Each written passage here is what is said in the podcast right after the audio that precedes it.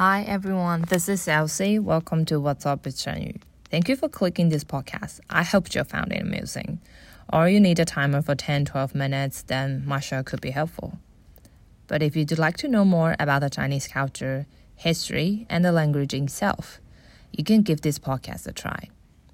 In each episode, I'll be telling the story of a Chinese idiom, 成语 its origin in English, and give examples of how it fit in modern day conversation and sentence. This part, I'll do it in Chinese. So if you want to take a step forward learning the language, make sure you stay until the end.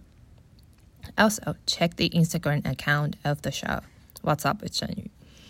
Joe found examples written down in both Chinese and English. Before I end the introduction, I'd like to thank a few people for helping me make this podcast from an idea to a real thing.